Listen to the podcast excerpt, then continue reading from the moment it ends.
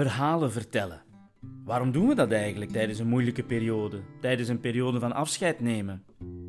Welke zin heeft dat? Waar leidt het toe? Is dat iets wat ik voor mezelf wil als ik dood ben? Na zeer veel afscheidsceremonies vraag ik het me wel eens af. Zeker omdat het ook gebeurt dat een familie het net niet wil, een samenvatting van het leven van hun dierbaren. Eigenlijk weet ik er allemaal niets zeker over.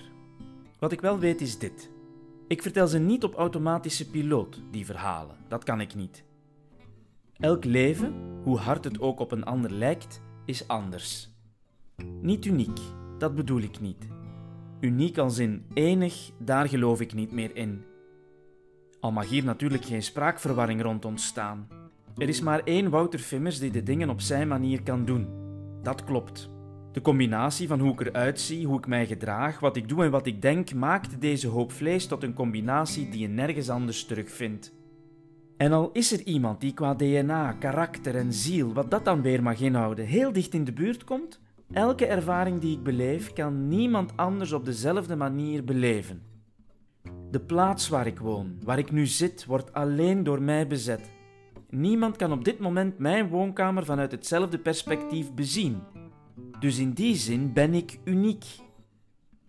Anderzijds zitten we nu natuurlijk allemaal ergens en wordt er tijdens het luisteren wellicht rondgekeken. Maar dat is ooit allemaal alleens bedacht door een ander, door vele anderen zelfs. Dus een unieke gedachte is dat allerminst. Net zoals het idee dat ik de wereld rond mij probeer te begrijpen. Dat is iets van alle volkeren, van alle tijden, van alle plaatsen. Ook de vreugde bij het gevoel van de waarheid te benaderen, de euforie als het plaatje lijkt te kloppen, maar ook de teleurstelling als de zaken niet zoals verwacht en gewenst gaan, is allerminst iets van mij alleen. Dat wij ons alleen kunnen voelen en vaak op zoek zijn naar manieren om die leegte op te vullen, is ook helemaal niet uniek.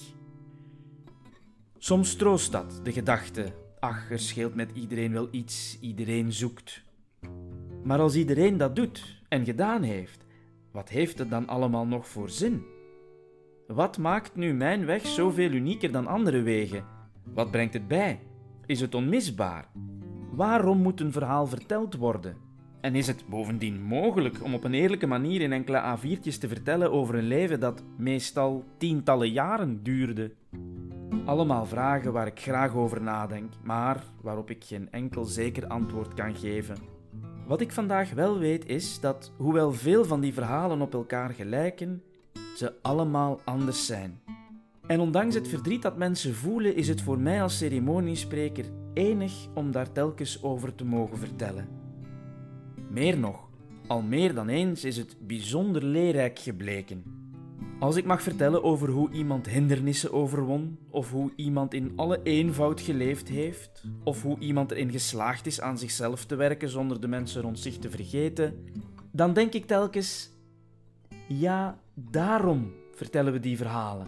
Omdat als je goed luistert, je soms zelf iets minder hard moet zoeken.